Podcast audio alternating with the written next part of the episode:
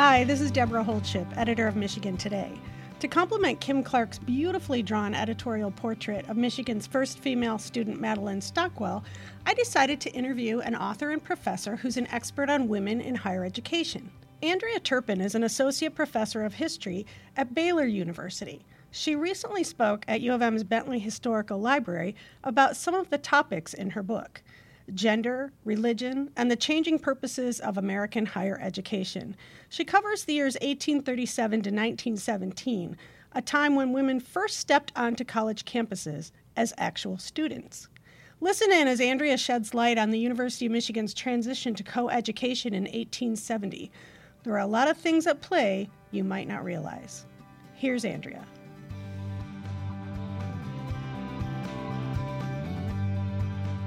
At the time that Michigan was founded, colleges traditionally served both the church and the state, and state universities did too. They just reversed the emphasis, right? Okay. So Michigan served the state and the church. Traditionally, colleges had prepared male students for one of four professions, so being a minister, being a lawyer, being a doctor, or just being an educated gentleman who would typically be a local leader in politics or business. Mm-hmm. So one of the reasons women didn't go to college was that they weren't going to do those things at that time. And so what are the things that I talk about in the book is, why did that change? Why did women start going to college? So the book is called A New Moral Vision: Gender, Religion, and the Changing Purposes of American Higher Education, 1837 to 1917. So I want to know about the significance of that time period and why you chose it to do your study. Yes, so partly I liked ending in sevens both times, right? But 1837 is the first year of coeducation in the United States and, as far as I know, the world. Mm. And it took place in neighboring Ohio, right, at Oberlin College. Yay, Oberlin. So, and Michigan was not that far behind in terms of its original debates in 1858, but then was a bit further behind in actually doing coeducation in 1870. So that's the year that's why 1837. Also, a parallel thing happened in 1837. Mount Holyoke opened, and it was sort of the first pre-college in a single-sex setting for women, not quite collegiate education yet, but the highest available. Okay. And then 1917, the end of World War I, by which time sort of our modern structure of higher education was in place. I came across this sentence that, and I can't remember if it's from you or from one of the reviews I read, but no college environment is morally neutral. And I wrote that. Yes. I'm so intrigued by that.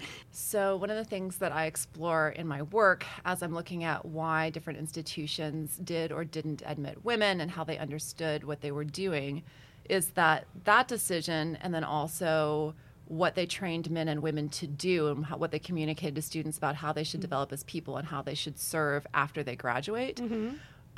Was very much tied to an institution's understanding of what higher education is for, as well as its vision of what a good American society looks like and how you make positive social change. Okay. And so some institutions understood positive social change as coming from the ground up and others from the top down. That had to do with whether they admitted women, whether it had to do with actually religious conversion, getting a bunch of people right with God, then they get a new heart, and then they get right with each other, or if it works in reverse, you get right with other people, and that's what makes you right with God. All of these things, right, are a vision of what it means to be a good person, what it means to be a good community, and what education has to do with that. And so where I was concluding at the end is that different institutions take different tacks on this, but they're all taking a tack. So even an institution that says all we do, right, is provide education for people to do whatever they want, then they're actually sending a message to students, and it might be that their education does not give them any moral obligation to give back to their community. They can just use it to make money for themselves. So even when we think we're being neutral, we're communicating something to students. Obviously, I'd like to focus on Michigan. Our friend, President Tappan, not really keen on admitting the women, not as progressive as the president at Oberlin, apparently, who found it all to be a win-win situation, I guess, to have women on his campus.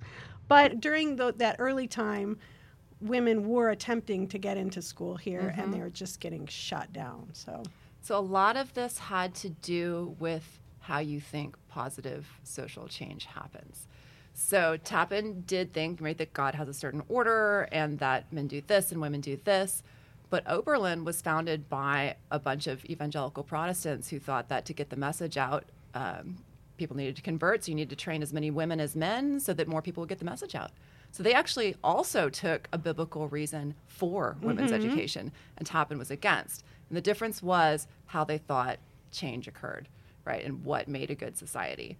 Once our friend Mr. Angel came aboard, his vision was that an institution is just and basically serves God and serves the state if it provides education to those who are able, but doesn't make any further distinctions. So Michigan was free, right, at the time, except student expenses were a real thing. So, I mean, if you were truly poor, it could be rough. But the tuition was free if you could get in, right, and it's available to men and to women. Michigan had already admitted a few black students, would do so as continuing as well, though that wasn't its focus as much as being coeducational and admitting poorer students.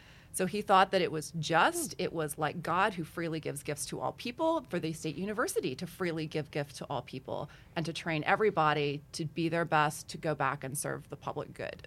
By the time you hit the 1870s, the Michigan voters say, we want our daughters to have access to this institution, and it's a state institution. So finally the state's like, fine. And they do it without spending any additional money. So in the 1850s, they said we can't do it because it would be too expensive. By 1870, there was enough demand that they're like, sure. But they don't have boarding houses with wise and pious matrons. They don't, you know, have any regulations about when students come in or go. And so from about 1870 to 1890, Michigan had no regulation of men and women and how they related at all. They sometimes boarded in the same boarding houses in the towns. And this is like 1960s, 70s, as opposed to 1950s, when most colleges had regulations about men and women's hours if they had dorms on campus. President Angel and his successor, President Hutchins, right, together they served for 50 years, and both of them had a relatively sexless vision of how Michigan graduates could serve their communities. So when at sort of a national level, national organizations on campus began to shift in a direction of having very sex-specific moral messages about what you should do with your education, that began to affect Michigan students too. And there's a second reason, and I hate to diss on Greek life, but fraternities got a lot of power by 1890. And so male fraternities at that point had so much power, they began to control student extracurricular organizations. And from 1870 to 1890, women and men served relatively in proportion with their respective numbers in the student population in terms of officer roles and all sorts of things, religious organizations, literary societies, class government.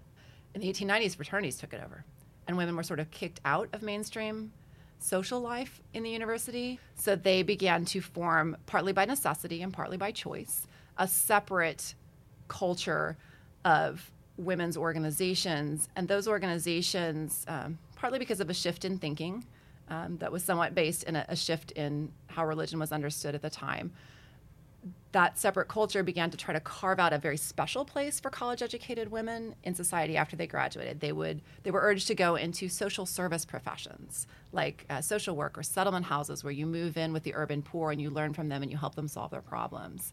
And the belief was that a college-educated woman uniquely combined head and heart, that women had this more emotive side, and that gave them a special place in fixing some of the problems that were arising in the United States from industrialization and urbanization. And this was good for women in one sense. It gave them a vision of what they could do with their education besides being a mother or being a teacher, which were the accepted things up till then. But it was bad in another sense in that it channeled them into sort of a narrow set of occupations, and it sort of pressured men not to try these new occupations because they were seen as feminine more, and to just do volunteer work on the side. So do you know much about our Madeline Stockwell, who came here in 1870? I do know a bit. So talk a little bit about her and why she, you know, just made such a difference.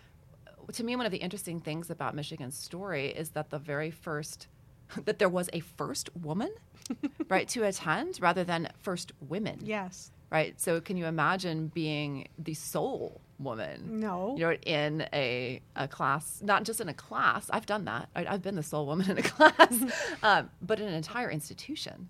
And you really have to have the pioneers, right? The people who are, it's worth it to them, and they have the personality or the support system, right, to do it, even when they don't have other people like them there. Eliza Mosher then also came through, becoming the first Dean of Women, and at her own insistence, the first female professor. Yes, and Angel did support that as well. So, and so she taught both men and women, which, so he did not, you know, say you just teach health to the women, right? Eliza Mosher, as most people at Michigan know, had an MD, right? So she came on as the first female professor and a doctor, but the medical school wouldn't take her. They wouldn't appoint her because they were unwilling to appoint a woman. So as a doctor, she was appointed to the literary department, though she taught health to both male and female students, which was kind of crazy.